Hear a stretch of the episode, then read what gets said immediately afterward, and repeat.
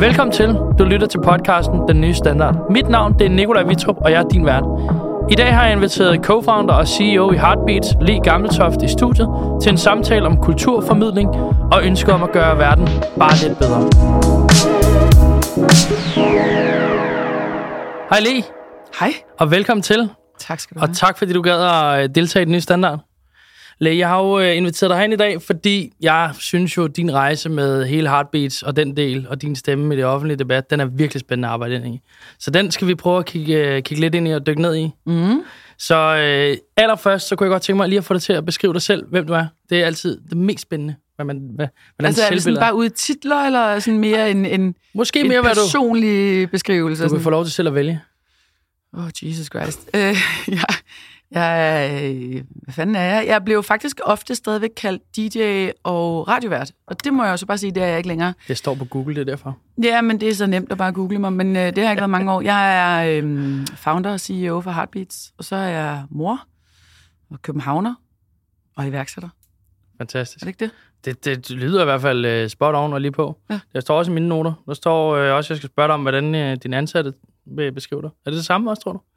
Eller er det mere som øh, hende, der kommer ind med kæmpe energi? Jeg tror, det vil sige energisk og visionær og purpose-drevet og ustruktureret.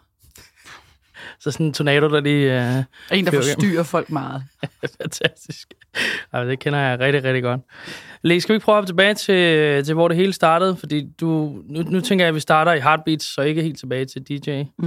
Men, men i Heartbeats, fordi du startede jo i en, i en branche, hvor der er rigtig meget mediestøtte i dine konkurrenter, og så valgte du så at lave både et bureau og et produktionsselskab. Ja. Kan ikke komme uh, helt tilbage til, hvad du tænkte, uh, da du tænkte, det var en kanon idé?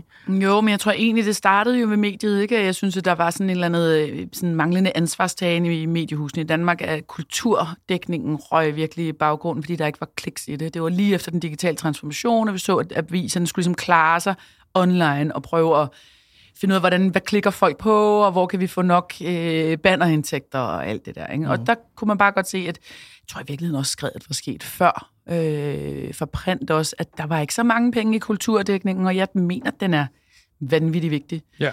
Øhm, så det var i virkeligheden det, jeg begyndte at beskæftige mig med. Kan man ikke lave et øh, sådan kultur- og livsstil samfundsmedie, som øh, med til at nudge vores nysgerrighed og gøre os mere åbne som mennesker og som samfund. Ikke? Jeg synes, vi er så lukkede og bange i virkeligheden. Frygt er sådan en stor ting i Danmark. Hvis man gerne vil have sin vilje som politiker, så skal man bare gøre os bange. øhm, men der er kulturen jo faktisk et ret vigtigt værktøj for at mindske frygten, og det var det, jeg øh, gerne ville sådan afsøge i mediet. Og så begyndte jeg at arbejde med nye forretningsmodeller og tænkte, okay, de der samarbejder med de kommercielle partnere, som jeg kunne se fra musikbranchen, hvor jeg har været, det mente jeg helt klart ville kunne noget, altså ville kunne give værdi både til mediet med en ny forretningsmodel, men også til de kommercielle partnere, det kunne udkomme på en ny måde. Mm. Og så tror jeg jo ikke så meget på banner, og jeg tror, at de skal nok dø en dag og sådan noget, ikke? Øh, abonnementsbetaling, øh, tror jeg helt klart på nyheder, men ikke på noget sådan noget nice to have, som det vi laver. Og så begyndte jeg ligesom at afsøge de forskellige forretningsmodeller og arbejde med dem. Øh, og så gav det faktisk sig selv, at vi var ret gode til at lave lyd og ret gode til at lave video. Så vores kunder begyndte også at efterspørge at få nogle af de der produktioner til deres egne platforme. Mm. Og på den måde opstod produktionsselskabet og studiobenet. Ikke? Så vi ligesom har haft den der finansiering af mediet ved også at producere ud af huset. Sejt. Og du har alder i år nu, ikke? Jo, fik min første investor ind i 17, som var Niels Sibrandsen. Øh, han købte 80% af virksomheden, og så i 19 sagde han til mig, at det ikke øh, nu, du skal have en anden end, end mig. Nu har jeg hjulpet dig så langt. Kan ikke få dig længere. Hvem er det så? Og så var der blandt andet alder i spil, ikke? så valgte jeg dem. Fedt. Det er også en spændende virksomhed at komme ind i. Det er i hvert fald et stort mediehus også. Det må man sige. Hvordan i forhold til, når nu du går på arbejde i dag i Heartbeats, er du stadig øh, aktiv direktør inde? Ja, Okay. det er jeg. Øhm, jeg sidder rigtig meget faktisk med både forretningsudvikling, strategi og salg. Af en eller anden mærkværdig årsag er jeg Det er bare en virkelig god til sælger. det. Altså. Ja. Øh, det vidste jeg jo ikke, da jeg lavede en virksomhed. Det var jo altid ting, der kommer bag på en, når man laver en forretning. Men øh, jeg sidder ikke så meget med personale og drift og økonomi og den her slags længere mere overordnet. Ikke? Ja. Har en CEO, der sidder for, for de andre ting. Fantastisk. Hvordan er det så, øh, vil du stadig betegne dig som iværksætter, eller er du kommer videre til nu bare at være et kreativ øh, ja, tornado, vulkan? Men jeg tror, man siger, at en, iværks, en, en virksomhed er en, er en iværksættervirksomhed de første fem år. Mhm. Og så er, det en, man, så er man, nu er det jo bare en SMV, jeg har. Ikke? Det er Jo. virkelig usekset på en Ja, måde er en SMV. Øhm, jeg tror mås- altså jeg har jo ikke startet en ny virksomhed siden Heartbeat. Jeg har så startet nye forretningsområder, og det tror jeg, at man så ikke bare kreativ eller forretningsudvikler. Det tror jeg. Det, det tror jeg op til egen Jeg, fortolkning. jeg, er sådan noget, jeg, jeg, jeg, jeg vil sige, hvis du gerne vil kalde mig iværksætter, så gør det. Hvis du gerne vil kalde mig kreativ, så gør Jeg er ikke så label fixeret. Øhm, jeg tror, øh, der er jo også et eller andet, altså det, jeg tror ikke, at det er den sidste virksomhed, jeg har lavet. Altså det, det, jeg kunne godt finde på at bruge de learnings, jeg har fået nu. Det kan være om 10 år, jeg laver et eller andet øh, Fedt. igen, ikke? Fedt. Nobody knows. Hvordan øh, var ønsket den gang, du startede? Var det at skabe et bedre produkt, eller var det kulturen, du ville ændre? Eller hvad var sådan den store, brede linje i, i det, du ville gøre?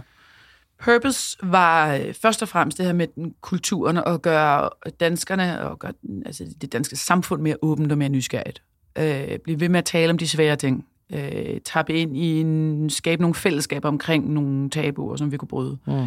Det synes jeg faktisk, vi lykkes ret godt med. Øhm, det er den ene ting, og sådan den anden ting var jo helt klart den der sådan forretningsdelen i medierne, ikke? At alle støttede og meget fastholdt af den offentlige støtte. Og jeg var også vildt chokeret over at se den digitale transformation i mediebranchen, at de ligesom bare tog deres avis og puttede den online, i stedet for, men okay, nu har jeg sgu chancen. Lidt det samme med musikbranchen, mm. ikke? Fuck, vi øh, Napster kommer og knækker os fuldstændig. Nu laver vi, nu går vi igennem den digitale transformation. Og den er jo sådan set, hvem kunne have haft godt af den digitale transformation? Det kunne musikerne, men de har jo ikke fået en dytte ud af det, vel? Mm. Altså, de har nærmest tabt anden gang i træk nu. Præcis. Så jeg blev overrasket over de der brancher, som i virkeligheden sådan mosier lidt øh, away og bare gør det samme, hvor jeg tænkte, I har sgu da chancen for at et, at kigge på, at vi i det moderne samfund som moderne brugere ikke kun læser den artikler længere, men vi tilgår også nyheder på lyd og på billede. Og det er en sindssygt vigtig måde at anskue sådan nyhedsstrømmen på, at det ikke bare er tekst. Og det fattede de der gamle aviser ikke. Så jeg tror, det var både og sådan at lave en disruption af det, og så også at tale helt af nysgerrighed og åbenhed til danskerne, og tabubrydning og sådan noget. Ikke? Jeg har lagt mærke til, når man går ind på en avis nu, så skal man tillade alle cookies for at få lov til at se deres video, egenproducerede videoer. Ja, det er så vildt. Ja. Det er altså en vild nok consent i forhold til at få lov til bare at se med. De har jo brugt penge. De har jo lavet det. Så hvorfor skal jeg bytte mit consent for at få lov til at se en video? Det virker lidt vildt, ikke? Mm, jo, men hvorfor fanden må de godt det? Selvfølgelig må de det. Det er jo inde på deres hjemmeside. Jo. Og hvis ikke de bruger YouTube, YouTube har jo lidt sammen. Der kan Nå, godt, det er fordi, det er deres egen... Øh, ja, de har selv lavet øh, playeren. Ja. det er det. Så den er garanteret noget mere data, de godt kunne tænke sig det. Men det er jo også Og det er klart, men det er jo også det, der er deres forretning. Det er jo den data på de brugere. Ikke? Præcis. Det er deres helt sådan kerneområde. Det er jo også derfor, at abonnementsbetaling har vist sig mm. at være sindssygt god forretning for de store ja, aviser. Ikke? præcis. At Berlingske Politikken og Jyllandsposten så klarer sig ret flot nu, fordi at folk mm. rent faktisk har, har købt abonnement. Præcis.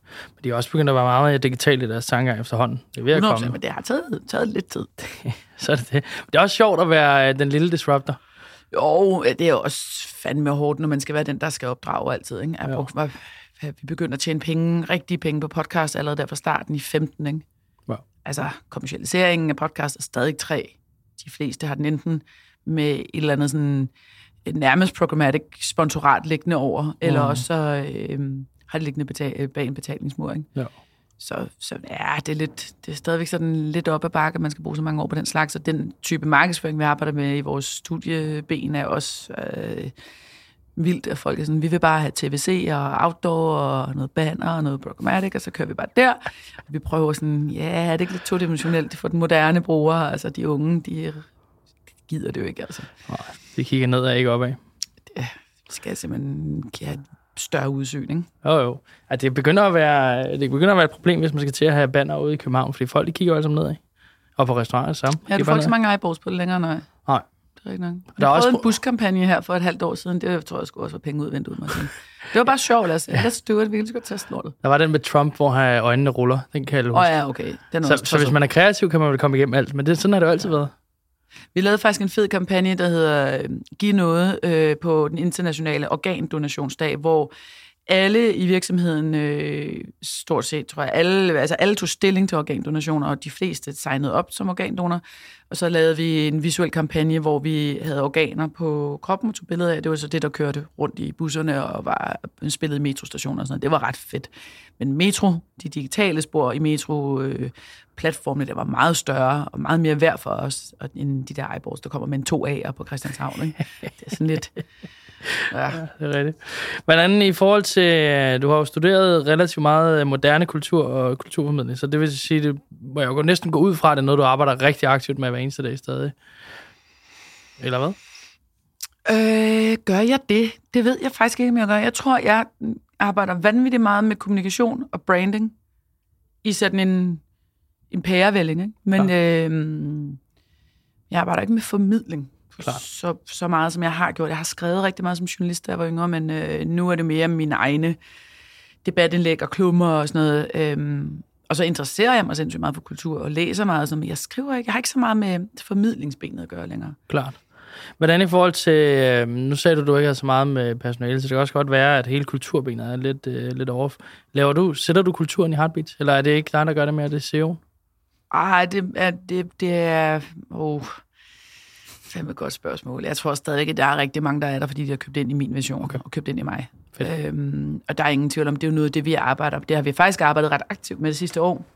Og måske også længere tid, jeg tror måske det sidste halvandet år, at det kan altså ikke nytte noget, at øh, virksomheden er afhængig af, om jeg er der eller ej. Nå. Så jeg tror, de sidste halvandet år har jeg virkelig flyttet mig mere og mere.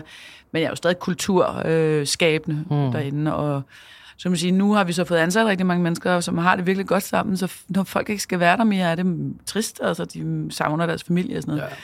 Ja. Øh, kollega-familien. Ja, ja. Øhm, så jeg synes egentlig også, at den måde, vi ansætter, den, altså det er jo nogle unge mennesker, vi har, så jeg synes, det er, de er også med til det. Jeg tror i virkeligheden, jeg synes, at alle er med til at, bære og skabe den kultur nu. Ikke? Klart. Men det er jo også en kultur, at man giver plads til, at alle kan skabe en kultur. Ja. Det er jo også en kulturvalg. Jo, Hvordan- jo, for ellers har jeg to små børn hver gang. Der er jo fandme fredagsbar og godnatøl og farvelkage og alt muligt hele tiden. Jeg kan jo ikke være med til det. Jeg synes heller ikke, det er min opgave som direktør at stå midt i alt det der. Øh, der synes jeg, det er rart, at vi har nogle store fester igen, mellem, hvor jeg, en gang imellem, hvor jeg er med og Mm. giver den gas og sådan noget. Jeg sgu ikke den første, der går hjem. Det kan jeg ikke finde ud af. Men i alt det andet, synes Så jeg, det det er ledelseskursus har du Det har du ikke lige taget? Det er før? ledelseskursus, du jeg ikke. Jeg har ikke taget nogen ledelseskurser, nej. Ja, Ja, det det, det nok. kunne godt være, at jeg skulle det, men vil nej, jeg har det- ikke, øh, jeg synes, det er rart, at de ansatte også skal få lov til at være sig selv, uden at skulle tænke over, om jeg er nu et eller andet. Ikke? Jo. Hvordan i forhold til, hvad er det for en kultur, du ønskede øh, at skabe? Hvad er det, altså, er det, er det... Sindssygt flad. Okay. Øh, den er mindre flad nu, men jeg vil virkelig gerne have, også fordi jeg går så meget op i personlig ansvar, mm. øh, jeg uddelegerer måske til tider for hurtigt, Mm.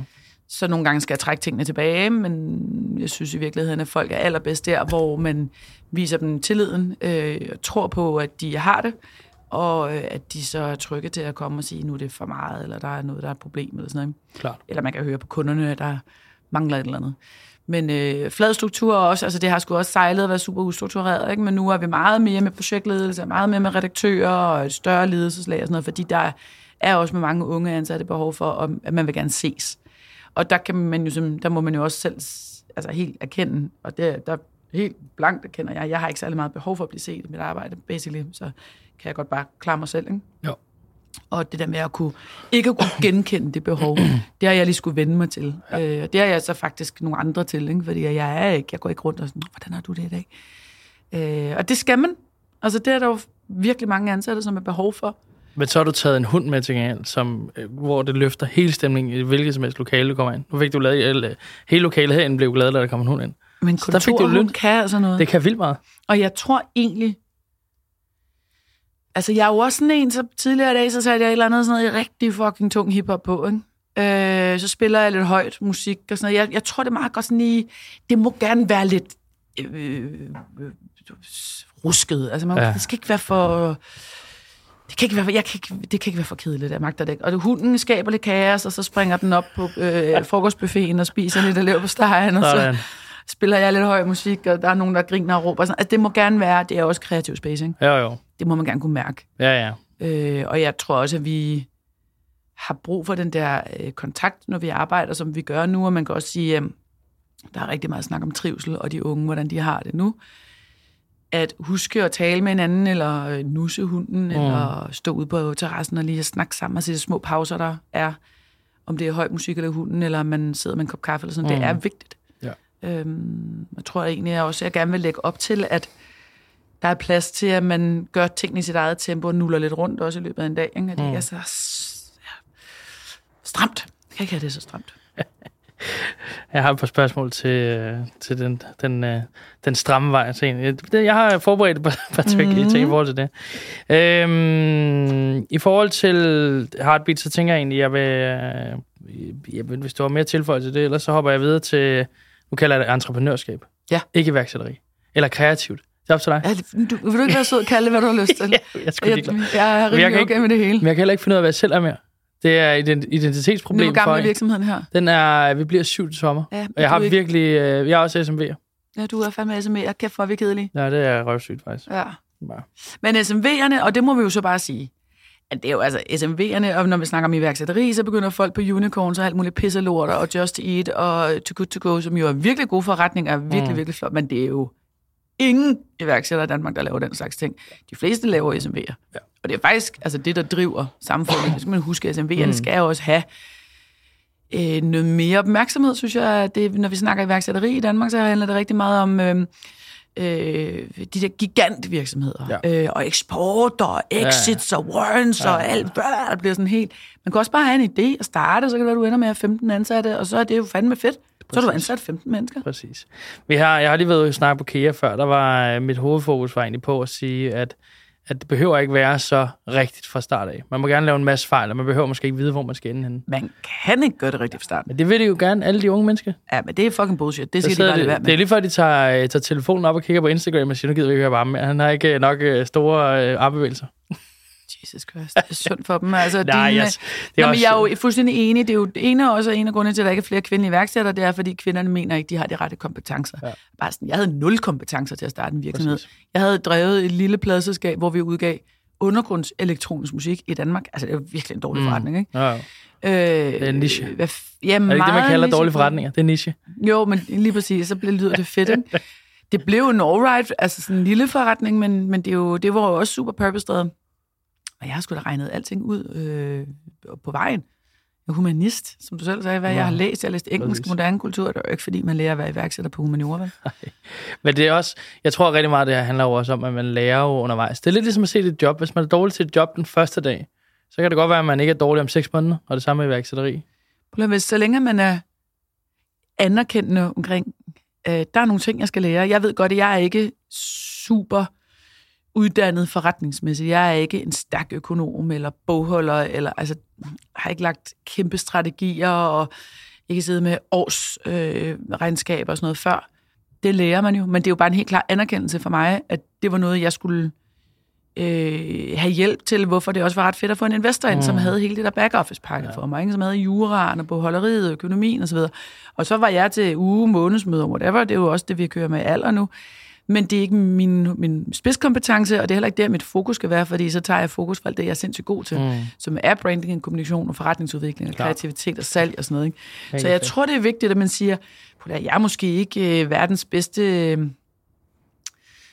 til kommunikation. Så Mm. ansætter jeg en, der kan det, eller laver et, et strategisk partnerskab, eller sådan noget. Det behøver jo ikke koste penge alt sammen. Nej, nej. Men, øh, men jeg tror, at man tror, man skal kunne det hele, eller der er nogen, der tror, de skal kunne det hele. Det, det er lidt ærgerligt, for jeg tror faktisk, vi går glip af nogle dygtige mennesker, som hvis de havde en lille smule mere mod, eller havde fået at vide, at prøv at høre, du er, har den her kompetence, som er fantastisk. Mm, Og den kompetence kan du udvikle til mange flere. Præcis. Altså, det er jo det, det handler om, ikke? Præcis. Udvikling. Det er præcis. skide sjovt. Men det er, også, det er også svært, ikke? Fordi det er jo igen den der hele værksæt, eller undskyld, øh, Instagram-kultur og sådan noget. Det er jo stik modsat alt, hvad der bliver prædiket efterhånden med, at man skal være sårbar, man skal turde vise øh, alle de ting, fordi værksætter, eller undskyld, Instagram igen, det er jo meget mere bare poleret og hvor flot det er. Og LinkedIn endnu værre. Jeg skriver altid ærligt. Ja. Altså, Men dem er der også, jeg, jeg gør det samme. Jeg prøver så vidt muligt også altid at gøre det, men jeg synes godt nok, der er få, der gør det. jeg synes i virkeligheden, altså det tror jeg, LinkedIn for mig er jo blevet politisk. Ja, nok mest, ikke? Jo. Øh, der, der siger jeg alt muligt vrøvl, jeg mener. Men altså, øh, hvad er Instagram? Det synes jeg egentlig mere sådan, lidt mere et sårbart space for mig, og også i virkeligheden mere et, øh, sådan et ærligt, upoleret. Jeg synes, Insta-stories er fantastiske, fordi ja. jeg er et kæmpe tjuskehoved. Jeg gider Mm. ikke at sidde i en time og skrive captions og sådan noget. Jeg prøvede at være influent i fem minutter, og jeg var så sygt elendig til det. Jeg havde hele tiden lavet et tag forkert, Ah, og sådan noget. Og kunderne var sådan, Nå, du har lagt den forkert, er det link? In? I don't know. Men jeg synes, hele det der umiddelbarhed, der er i en Insta-story, kan jeg virkelig godt lide. Mm. Og så bruger jeg Instagram-post til mere sådan en status på øh, nogle store ting, der sker, eller nogle tanker og følelser og sådan noget, men det skulle ikke særlig poleret. Jeg har et citat, som øh, er helt væk fra Instagram, men som jeg godt kunne tænke mig at spørge ind til. Du sagde engang, øh, og så håber jeg, at jeg citerer dig helt rigtigt, at vores velfærdssystem har sejret sig selv ihjel. Ja. Det er jo en fed vinkel. Ja. Hvad mener du med det? Jeg tror, at vi er blevet sådan en stor øh, samling støttede, øh, øh, betalte, forkælede, halvkede af det depressive gruppe mennesker, som har fået frataget deres personlige ansvar af det offentlige. Altså, jeg synes simpelthen, at det er svært, at vi... Øh, løsningen er altid at give folk penge, i stedet for, at vi skulle jo lære, og det preacher jeg fandme over for mine børn, at man må også have en eller anden, altså at, give, at sætte noget selvstændighed i mennesket. Mm. At sige, ikke fordi alting er personligt ansvar, for det kan det ikke være Nej, i et samfund. Vi skal selvfølgelig hjælpe det svage og sådan noget. Ja. Men at man, jeg synes, i, i en lang, altså i en vid udstrækning, fratager vi individets selvstændighed ved hele tiden at, at bare støtte mm. og give og gøre. Og når vi snakker om, at Danmark er verdens lykkeligste folkeværd, jeg tror, vi råder lige nu, nummer to efter finnerne nu. Finnerne, de går i sauna og Det er, drikker fordi de har vodka, fået vold. not to like. De har fået voldt. Det kører bare. Nå, det er bare dem, det har vi skulle have haft Det er bare det. Nå, men Nej. de har både sauna og volt og vodka. Det er derfor. Øhm, nej, jeg, jeg, det lykkeligste folkefærd, det tror jeg simpelthen ikke på, at vi nogensinde har været, men vi har været det, det mest trygge Og mest branded. Men vi har i hvert fald været utroligt trygge. Vi er meget, meget trygge i det danske samfund, hvilket er dejligt. Men det er også en sovepude nogle gange. Jeg var inde og, øh, og tale øh, for akademikerne og de konservative her forleden omkring kreativ værksætteri. Og så sagde SF'er, en eller anden SF'er, sagde hun synes, at man skulle, når folk kom ud fra universitetet, så skulle man give iværksætterne en eller anden sådan sats, så de kunne udvikle deres virksomhed for nogle offentlige midler. Jeg var sådan, nu stopper I. Altså, jeg bliver sindssyg. Jeg kan ikke have det. Hvordan kan vi, vi... Så er vi gået i skole. Først gik vi i vuggestue, så gik vi i børnehave, så gik vi i skole, gik vi måske i gymnasiet eller erhvervsskole, og så har vi fået universitetet betalt, vi har kraften fået SU undervejs, og nu vil du give folk flere penge. Så jeg på, at vi har den vildeste iværksætterkultur i Danmark. Folk vil det virkelig gerne. Præcis. Og dem, der gerne vil være iværksættere, de skal sgu nok komme i gang. Ja, ja. Når de kommer ud fra universitetet, har de ikke sat sig med huse og hunde og børn og alt med biler og alt Præcis. muligt crap. Hvor vi skal kigge på, hvor vi skal hjælpe økonomisk, hvis vi nogensinde skal det, så er det dem, som efter de har fået børn og har sat sig og været lønmodtagere i 15 år. Hvis de får en idé, så er der allerede nogen øh, for, jeg tror det er endnu booster-programmet, som giver akademikere 30.000 om måneden Men der er jo i mange 6-12 programmer, måneder. Der er mange programmer, men det er kun for akademikere. Men hvad er det founder, er der ikke? Er det det? Er det også akademiker? at det er akademikere. Men altså, jeg forstår simpelthen ikke, at man... Hvorfor er svaret altid, at vi skal give folk nogle flere penge, og vi skal støtte noget mere? Hmm. Jeg synes, det er svært, det må jeg sige. Og jeg synes helt det der personlige ansvar, så sætter jeg mig bare her, så er der nok nogen, der løser det for mig. Øhm, det ville være dejligt, hvis man fra samfundets side også ligesom sagde, vi vil gerne være med til at gribe mm. dig, når det er helt lort. Ikke? Men Præcis. altså, indtil da er det der dit eget ansvar. Og Ja, ja, men det, Hvad er var, det helt menneske, der, der er lidt selvstændigt tænkende? det, har været, det har været lange... øh, Okay, jeg, altså undskyld, men det føler jeg noget for, for samfundet. Ja. Men jeg synes, det er kanon. Jeg synes, øh, rart at få ærlighed igennem. Det var godt, vi tog det citat med så. Ja. Det var et rigtig godt citat. Fedt. Og hvordan øh, var det personligt? Var det eget? Nu har du hverken mediestøtte eller noget, så du har jo heller ikke taget alle de, øh, eller fået de goder, der som ligger hos nogle af dine konkurrenter. Så du har vel også skulle kæmpe imod den del. ja, altså det er i hvert fald en kamp i forhold til, at vi ikke har de samme midler at producere for og markedsføre for. Ikke? Ja. Så det kan jo så være irriterende at se på, at vi får de bedste idéer, og vi får dem lang tid før de andre. Øh, så kan det godt være, der går to år, og så laver DR eller politikken eller eller andet lidt det, vi havde tænkt på, men så ikke nær så fedt. Sorry. Men altså, Ja, ja. Øhm, og de kan producere det uden at skulle rigtig sådan overveje det, hvis de får øh, ja, fra 17 millioner til 3,6 milliarder om året. ikke? Så er det nemmere at producere uden at skulle sælge tingene før, først. Og der er vi jo helt klart jo øh, afhængige af, at vores forretningsmodel ligesom kigger ind, og vi kan sælge vores koncepter til en, en kommersiel partner og få en, en, et samarbejde op at køre med dem. Og det kan jo godt tage lang tid. Altså. Mm. Og vi kan heller ikke booste og markedsføre på helt samme måde som de andre. Så havde det været fedt med 4 millioner om året, måske, men jeg tror også, at det er fedt ikke. Ja, fordi det skaber noget iver og noget lyst til at smadre. Ja, det, det gør det fandme. Altså, vi løb simpelthen så hurtigt. Sidste regnskabsår vækstede vi 94 procent og lavede Klart. positive resultat for første gang, og det Godt var gået. helt insane. Nu dykker vi lidt igen i år. Øhm, men altså, vi gik fra, hvad gik vi cirka fra 12 til 24 i omsætning. Det er sgu ret vildt at gøre under corona på et år. Det er rigtig vildt. Øh, de løber også stærkt, de ansatte. Det må man fandme bare sige. Nogle dygtige mennesker. Altså. De arbejder meget. Det er sgu godt. Og så slipper man bare fri, så skal de nok nå det. Det er bare lov. Ja, det tror jeg på. Og så, og så også ses, ikke, som vi snakkede om. At man skal også lige huske, der, at man skal når folk på den ene side skal virkelig arbejde hårdt, så skal de også ses og, og, og nurses på Præcis. den anden side, sådan, som det nu er vigtigt for dem Enig. individuelt. Ikke? Jo, jo. Så det er at stå og klappe af mig om morgenen, hvis de er helt unge, så kæft for i går. Ja. Bedste i verden. Ej, fuck, jeg er så dårlig. Jeg havde stået i min kalender hver tirsdag, og skulle rose klokken 9. Men jeg glemmer at rose. Så håber, du har gjort den privat. Det, den står i min kalender, min CEO kan se den, men altså, jeg glemmer jo stadig at rose. Nå, ja, det er ikke så godt. Så skal Ej, jeg du... så, vi lavede, har lavet en videoproduktion for en kunde, som jeg lige så i dag. Der var jeg sgu ved at græde. Altså, vi har nogle produktioner, hvor jeg simpelthen... Øh, øh, må sige, det er så, øh, så spot on, det de laver. Man bliver meget, meget bevæget. Det er fedt. Sejt. Sejt. I, øh, nu hopper du lidt ind i det stemme i debatten. Jo. Du har virkelig øh, engageret dig i debat. Mm. Så hvad, hvad, er det, øh, hvad er det, der er vigtigt for dig der? Er det, er, det, er det dit hjertebarn der, eller er det at være altså, kreativ? Hvad er det? Du, du, du er jo rigtig god til begge ting. Skal jeg vælge? Nej. Nå, men jeg gider ikke at vælge. Jeg tror, jeg har en, øhm, en stærk stemme i debatten, fordi jeg er sådan rimelig pisselig glad med, om folk kan lide mig. Fedt. Altså, så jeg, jeg hviler ret meget i, at folk synes, jeg er en kæmpe sæk nogle gange. Okay. Øh, og irriterende og sådan noget. Men, men øhm, det giver jo også noget... Øh, min foræring har jo også været det brand, jeg fik bygget op, da jeg var på DR, ikke? At, at, for, at jeg er blevet sådan, sådan lidt offentligt halvkendt et eller andet. Mm. Øh, så, og det giver noget... Øh, det giver jo også noget beredte på min kommentar. Jeg kommer lidt længere ud end alle mulige andre. Jeg har utrolig mange følgere. Det synes jeg så også, man skal tænke over, når man har. Man kan jo ikke sige hvad som helst. Nej. Men jeg synes, at det der med at tage noget ansvar for at prøve at rykke ved tingene, det der så, må jeg sige, jeg har brugt seks år på at få ændret mediestøtten. Uh-huh. Det ser ud til, at det kommer i år. Jeg skal ikke have den. Det er ikke noget med mig at gøre. Men jeg håber, at der er nogle af de unge medier, nogle af de nye, der dukker op, der kan få den. Uh-huh. Jeg kæmper rigtig meget for ligestillingen for iværksætteri, og vi skal have flere kvindelige iværksættere, uh-huh. have bedre barselsvilkår. Jeg skal ikke have flere børn, så det er fandme ikke for min skyld. Og jeg skal sådan set heller nok, altså jeg ved ikke, om jeg skal lave en ny virksomhed om 10 år, nobody knows, men det er jo ikke, det er jo ikke for mig. Jeg synes, når man har privilegiet at have det der talerør og har gennemslagskraften og modet til det, så må man egentlig gerne prøve at skubbe lidt til de systemer, man selv har været op imod, og så prøve at gøre det nemmere for dem, der kommer. Jeg tror, det, det, det ligger ret, det brænder ret meget i mig. Tak. Det der purpose med at prøve at sige... Noget, der er end dig selv. Ja, det synes jeg skulle... Det er jo igen, man tager noget ansvar. Altså, jeg kunne også bare trække på skuldrene og sige, øh, jeg er pisselig glad med barsel, jeg skal ikke have flere børn, men ja. det, det, det nytter jo ikke noget det er det. Kan du ikke prøve, at, bare for dem, der ikke kender dig sådan i den offentlige debat, hvordan bruger du så den stemme?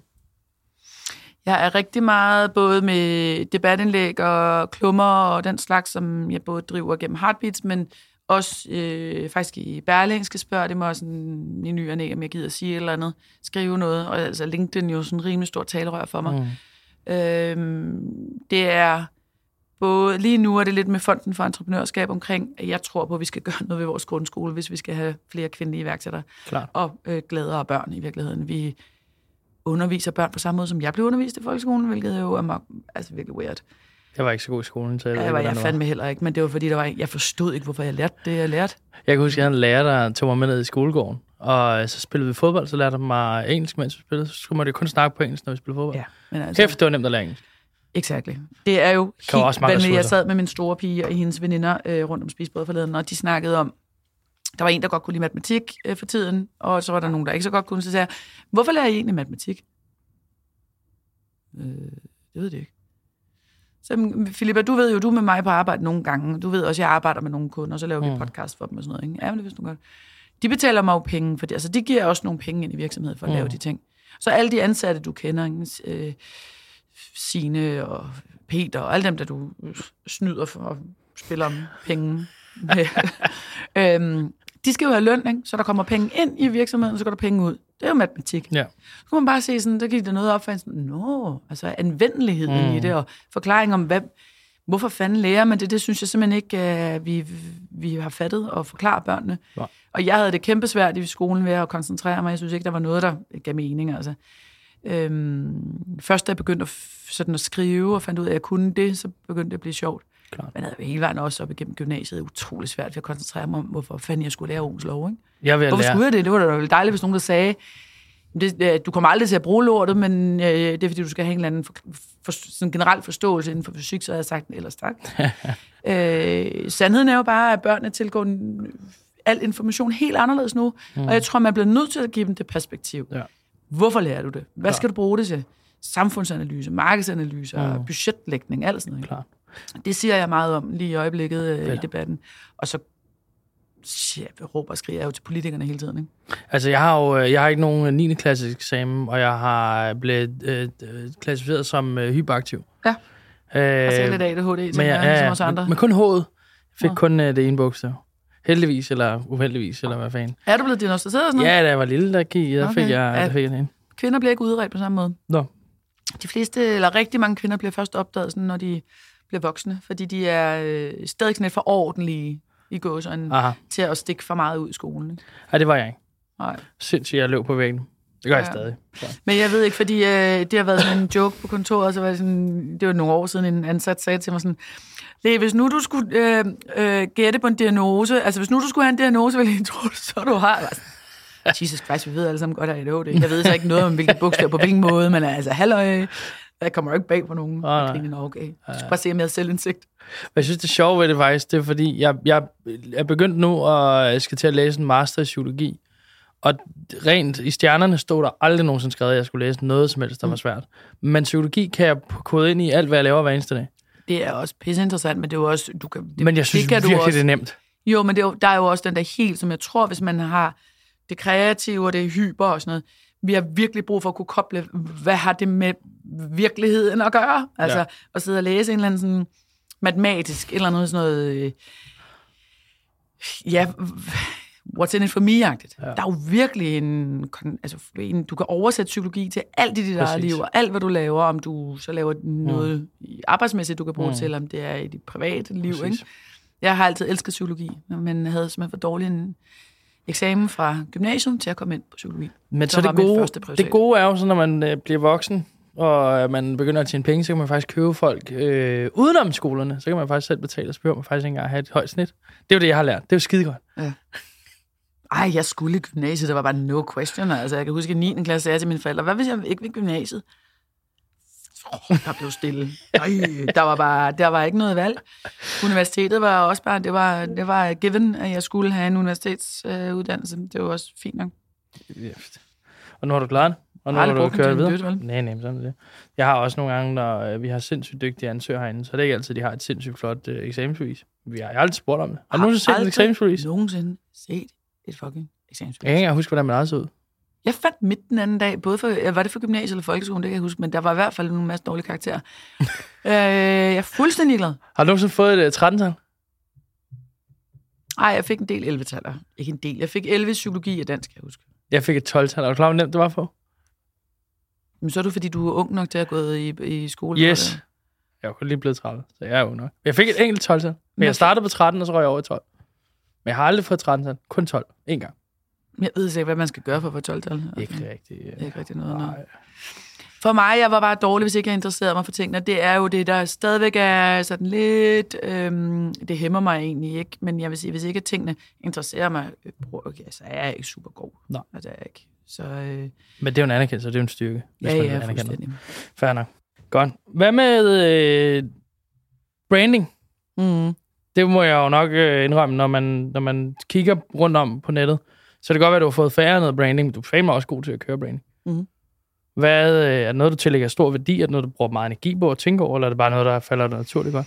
Jeg tror, det er faldet mig naturligt, for jeg tænkte ikke over det før. Egentlig pussy nok. Altså, jeg tænkte over det, da øhm, DR B3 valgte at lukke Unge Bunker, som var mit elektroniske program fredag aften. Så sagde de, der ville de egentlig gerne satse på at lave et nyt program, hvor de, sådan, altså, hvor de kunne, øh, kunne brande det og gøre noget stort ud af det, og sådan, altså, gå ud og booke det. De havde lige lavet en bookingvirksomhed i DR, og sådan noget, så de ville kunne booke det ud. Og bare, der tænkte jeg sådan, forstår I overhovedet, hvad det her Kjeld og jeg, vi bygget op? Altså, det var jo gigant brand. Ja. Unga Bunga var ja. ja. helt insane, og vi havde selv betalt for social media, vi havde selv betalt for rigtig mange ting, og vi var ude at spille hele tiden, men de forstod det ikke rigtigt dengang. Så vi arbejdede med branding lang tid før man begyndte at arbejde med det i DR-regi. Mm. Det var ret sjovt. Og der gik det op for mig sådan, okay, altså, I, er ikke engang aner, I aner ikke, hvad branding er. Altså, det er jo det, vi har lavet de sidste seks år. Ja, ja, klar.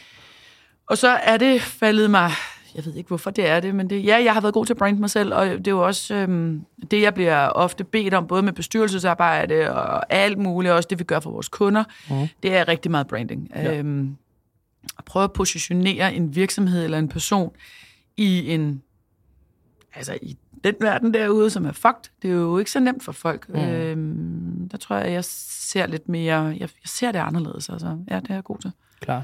Du har i det der, øh, nu har jeg ikke set uh, Mesterlærer, nu kan set din intro ja. i traileren. Ja. Der mener du, at en CEO's rolle er ekstremt vigtig i forhold til brandet. Ja, det tror jeg også. Jeg tror, man kan bruge sig... Det kommer ind på din personlighed. Ja, præcis. Hvis du har en CEO, som hader det, ja. så tænker jeg, at man skal lade virksomhedens brand øh, arbejde for ja. sig i stedet for. Ikke? Klar. Øh, for mig har det jo været vigtigt. Man skal bare huske, at ja, jeg er et stort brand, og Heartbeats er et stort brand, og vi har hængt sammen på en eller anden måde, og Heartbeats er jo kun blevet brand kvæg mit, men nu står det alene. Altså, så det er den der øvelse, man også skal være meget bevidst omkring, at hvis man som CEO går ud og brander sig, eller er brandet øh, større end virksomheden, så skal man på et eller andet tidspunkt overveje, skal virksomheden kunne drives uden mig? Skal jeg have mm. mulighed for at tage til Australien tre måneder, og så lever øh, virksomheden i sit eget brand? Ja. Det har jeg jo været ret hugt på sidste to år, sådan ligesom sige, at Habits bliver ligesom nødt til at kunne stå selv og være en bæredygtig forretning, hvor min CCO og min CEO og så videre kan drive tingene selv, uden at jeg skal stå der hele tiden. Det har du så været i Australien tre måneder nu? Nej, desværre. Jeg havde prøvet faktisk at, hvad fanden var det, jeg ville, jeg havde en idé om, jeg skulle holde fri hver januar. Ja, det er gået super godt. Jeg havde en idé om, jeg skulle, en dag om ugen skulle jeg trække ud, så jeg ikke sad på kontoret og lavede noget andet. Ja, det gør ja. jeg lidt, faktisk. Nå, det gør du? Og jeg er fredag. Nå. Det er paddeltennis og personlig træning, og så jeg ligger der lige et møde eller to. Ja, selvfølgelig. Men, men det er ret, altså det er sådan, det der med at sige, men jeg ved, at fredag er, jeg har ikke, der er et eller andet med at reklame mediebranchen, om fredagen er sådan lidt, der skal de alle ligesom have en øl, ikke? De er på tørmand. Jamen, der er bare lidt, lidt stille. Øh, det har været en nem dag for mig at lige at, at, at fjerne, og så sige, så er jeg på mailen, og jeg har telefonmøder, eller hvis der er noget vigtigt, øhm, så stiller jeg op til det om fredag. Men det er mere sådan noget, så er jeg, i fredags var jeg på Christiansborg, og på fredag skal jeg lave et eller andet interview og sådan noget, og så lægger jeg sådan noget ind. Men jeg er altså udgangspunkt ikke på kontoret om fredag. Klar. Tak. Ja, det kan noget. Ja, men en sjov tanke. Starte fredag morgen med paddeltennis, det kan jeg også noget. Det er, den, er ikke, den, den lyder rigtig godt. Ja, det kan noget. Ja. Hvordan i forhold til, øh, bliver du nogensinde ramt af den bagside, der så er altså et brand, personligt brand, fordi du, er jo, du kender jo det, der med, at du bygger dem sammen. Altså vi har jo mm. for eksempel i uh, Webam, kan jeg trække ind til den anden, til min, min virksomhed, der kan jeg sige, vi var ekstremt udfordret af, at vi var et bureau, som ikke havde en investor. Fordi det er ikke sexet. Så af den grund blev vi nødt til at sige, men fint, så skaber vi et brand, som ikke er Webam. Nå, hvor sjovt. Men det er fordi pressen synes ikke, det er spændende, fordi hvad er validering? Ja, ja, hvad fanden skal vi snakke om? Ja. Hvilket er et hmm. ekstremt stort emne.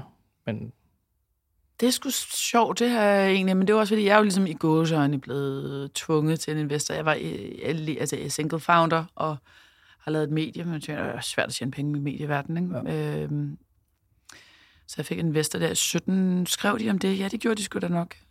Øh, og så da alder handlede skrev de også om det. Bagsiden af medaljen øh, spørger du om, hvad fanden er den? Det ved jeg ikke rigtigt. Jeg tror, um, tror ikke rigtigt. Jeg synes, der er nogen andet end, at det er hårdt arbejde og frustrationer, og jeg tror også, at jeg kan godt blive sådan slået lidt på min sådan retfærdighedssans nogle gange, og øh, jeg kan blive provokeret af hele investeringsverdenen, synes jeg er ekstremt mandsdomineret, og så er der seks venner i jakkesæt, der sidder og drikker dyr rødvin og griner, og så handler de ligesom penge mellem deres venner, og så har de en eller anden case, som de så sidder og handler imellem. Så jeg synes, at det er en meget lidt øh, fagnende verden, og jeg, jeg synes også, at det er en lille smule ærgerligt, at når vi, nu nævner du så investor, at der er nærmest ikke nogen investorer, der forstår noget kreativt. Øh, Nej, for der er ikke rigtig værdi fintech, eller ja. et eller andet fucking matematisk, mm. er du know, så uh, stemagtigt, ikke? så er der masser af penge, men tech selvfølgelig generelt. Og det er derfor, men man skal det kreative, jeg synes jeg simpelthen, at der er...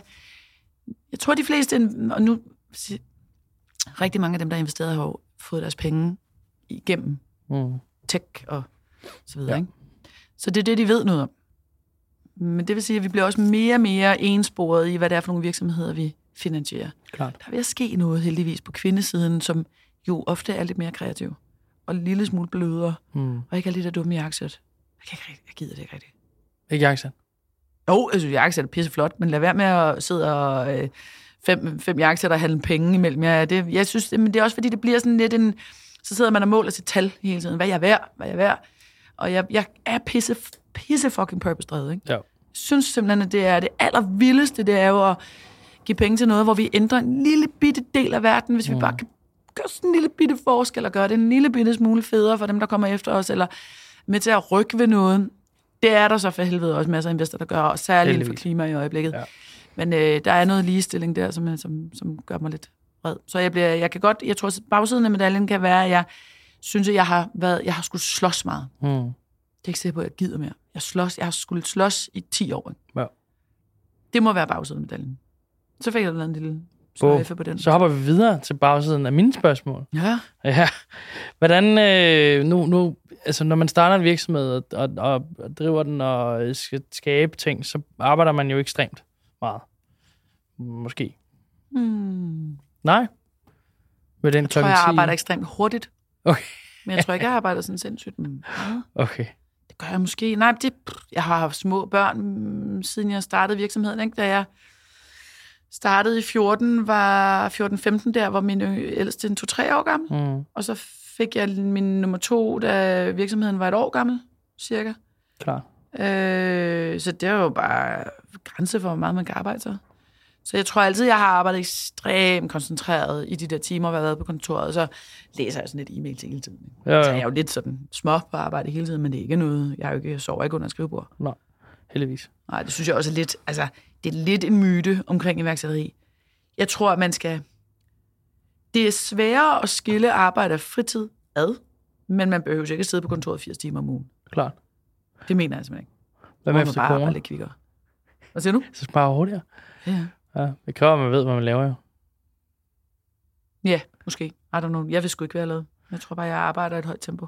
Jeg tror, at det første par år, jeg startede virksomhed, der arbejdede jeg ekstremt meget, fordi jeg ikke anede, hvad jeg lavede. Ja, Så bliver man nødt til at, altså hver gang man laver fejl, så skal man rette op på dem. Det tager det så lang tid. Det er. Så man bruger rigtig meget energi, og så kan det godt være, at det ikke er på et kontor, hvis man er så heldig at have sådan i starten. Det Ja. havde jeg heller ikke. Men altså, det er det der med, jeg tror for mig handler det, og, og det er også den, jeg prøver lidt at, at finde, finde vinkel på med, med alle dygtige mennesker. Der har jo været en eller anden omkostning ved det. Det har ikke bare været noget, der er kommet ting. Det er ikke bare ligesom om, det rammer ned fra himlen, og så har du været heldig, og så blev du lidt gammeltoft, og alt gik, og så kørte det bare. Nå, nej, men jeg, har, altså, men jeg synes bare, det er lidt, jeg har jo været nede med stress, ligesom så mange andre har. Øh, Jeg har ikke haft barsel med barn nummer to, så der har været masser af omkostninger forbundet med det her liv. Men jeg tror bare, jeg, jeg, jeg kan bare ikke se, at det havde været anderledes. Altså federe på en anden måde. Ja. Øh, jeg havde på et tidspunkt, da jeg gik ned med stress, der arbejdede jeg, der havde startet Heartbeat, og jeg ejede en bar inde i byen, hvor jeg DJ'ede hver weekend til klokken 4 om morgenen øh, og spillede rigtig mange store kommersielle jobs og sådan noget, og havde en, et barn på halvandet. Ikke? Jeg tror måske, jeg havde gang i lidt for meget. Men det var også en tid, som jeg husker tilbage på, som ret intens og vild, og Mm. nogle af de der fester, jeg spillede til, og også bare det at starte virksomheden og sådan noget, altså, det er jo, som det er. Altså, jeg tror, jeg kører ikke så meget fortrydelsessporet. Nej.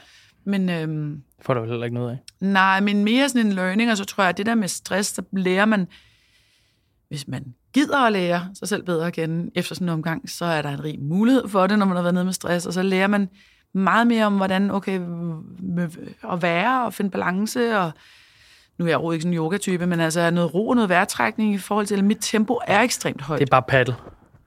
Ja, tak. Oh, fuck, jeg kan ikke spille så meget, altså, for ondt i armen. Men nej, jeg tror, det er vigtigt for mig, og øhm, jeg kan ikke altid køre så højt tempo. Nå. Jeg bliver nødt til at finde nogle tidspunkter, hvor jeg bare sidder og kigger ud i luften. Klar. Og det har været svært for mig. Det er jeg kun altså, nogenlunde ved at lære nu. Ikke? Fedt. Jeg er ikke super dygtig til at sidde og kigge ud i luften. Men det er, jo en, men det er jo ligesom, det er jo ligesom et job. Det er jo også noget, man skal lære. At slappe Ja, af og 100 procent. reflektere Jeg og- kan se, jeg kan ikke blive ved med at bare køre det der tempo. Folk synes også, jeg er sindssyg. Altså, jeg bliver nødt til at nogle gange bare sidde. Glo. Prøv det. Altså, jeg flyttede, jeg flyttede ud til Amager Strand, og nu kigger jeg på rigtig meget vand, og jeg elsker at gå den der lille tur rundt om stranden. Det er simpelthen, Jeg går med hunden på Amager Strand hele tiden. Altså, jeg bor også på Amager, det er fucking optur. Stranden er fed, fordi man, øh, jeg har ofte nogle, øh, sådan nogle morgenture dernede. Og her i løbet af vinteren har jeg gået fra 8 til halv 9 med hunden. Og lige blive blæst igennem og gå og fryse lidt. Og, Ja. ja det, det, det og det er for koldt til at have mobilen op i hånden. Lige præcis. Ja. Og så kan man bare have Jo, jo. og så tale i telefon. Ikke? Men nej, jeg synes faktisk, at det der med at lige huske, at øh, tingene kan også ske uden for kontor, og nogle gange så tænker man faktisk mange større, altså meget større og mere kreative tanker, øh, når du sådan random lige cykler forbi eller andet tosset på vejen, ja. eller sådan noget. Ikke? Ja. Så, øhm, så, så man skal finde ud af balancen i, at nogle gange er det fedt, at det er virkelig, virkelig drevet fra kontor og meget højt tempo, og andre gange, så skal du altså ned i tempo og finde den der afveksling på, øh, på hverdagen, og det tror jeg, at den balance skal man finde på en eller anden måde. Ikke?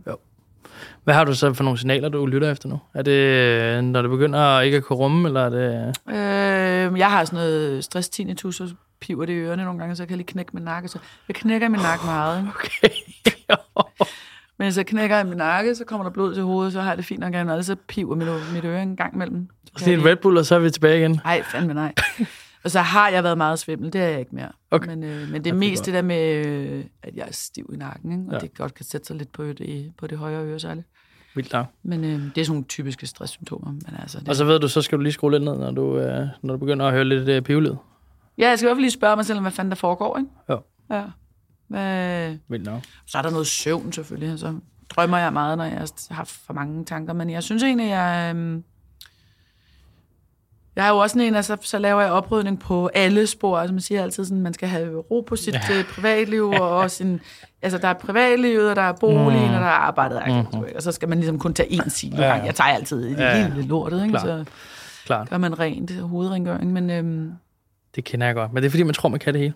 Det er fordi, man klarer det godt der, hvor man er jo normalt. Og så lige Jo, men så må man også bare anerkende, altså så kan det godt være, at man har 14 dage, hvor ens søvn er mere afbrudt, og er lidt mere op end de er, hvor man måske lige drikker et glas vin for meget, eller 10, 30 glas vin for meget. kan man også. Men øh, også bare lige give sig selv den der ro, det er fint nok, at det er, lidt, der, det er sgu lidt hissigt ja. i øjeblikket. Og så øhm, anerkende det. Altså, Ja. ja. det tror jeg er vigtigt. Jeg har et bud fra kontoret i, at man øh, får ikke tømmermænd, hvis man drikker naturvin. Så det er hermed givet videre. Ah, jeg vil hellere sige, at man får ikke tømmermænd, hvis man drikker meget hver dag. Nej, det er nok også. Det kan også være, det er det, der er problemet. Hvad jeg lige skal gå ud og snakke med ham. Fair nok. Læg en øh, sidste krølle på halen. Fremtiden. Nu snakker du om 10 år, kan det være, du skal øh, skabe øh, en virksomhed mere, men kan du ikke bare... Hvad, hvad, hvad, hvad skal du lave? Hvad, hvad driver dig fremad? Hvad skal du lave om 10 år? Jeg har ingen fucking... Bliv ved med at være debattør og øh, ændre verden. Øh, jeg vil gerne gøre en forskel. Jeg tror øh, simpelthen aldrig nogensinde, jeg har haft en plan, der gik længere end 3-6 måneder ud i tiden. Altså, jeg kan godt sige, at Heartbeat skal arbejde meget, meget mere med den type markedsføring, som vi i Gåsøjne har opfundet, som hedder empathy marketing, som er det vil virkelig være god til at tappe ind i samtaler og tendenser og skabe et fællesskab omkring det, der bliver talt om sammen med vores kommersielle partnere, og virkelig sådan rykke ved branding på den måde. Ikke? Det er tabubrydende, nærværende og øh, vedrørende i virkeligheden. Mm. Øh, og lave den type markedsføring, synes jeg er virkelig fedt. Øhm, Sejt. og det tror jeg også er noget, der ligger meget i fremtiden, at vi har brug for at tale sammen. Altså vi har brug for at, være, at have det der nærvær. Ikke? Øh, skal jeg lave medie og, og reklame og markedsføring som resten af mit liv? Jeg har, jeg har no clue. Er virkelig bare, altså, jeg, jeg har aldrig lagt en plan, at jeg sidder her i dag, jeg skulle da også totalt tilfældigt. Ja. Øh, pladeselskabet kom tilfældigt, øh, DJ'ingen var relativt tilfældigt, øh, øh, musikbranchen, alt. Altså, ja, det har bare været, så blev der nogen, der ringede en dag, og så lød det da meget sjovt. Sejt. Jeg tænker, der er nok er nogen, der ringer en dag, og så er det da sikkert meget sjovt. Fantastisk, Lee. Tusind, tusind tak for, at du gad det tag. Tak for snakken.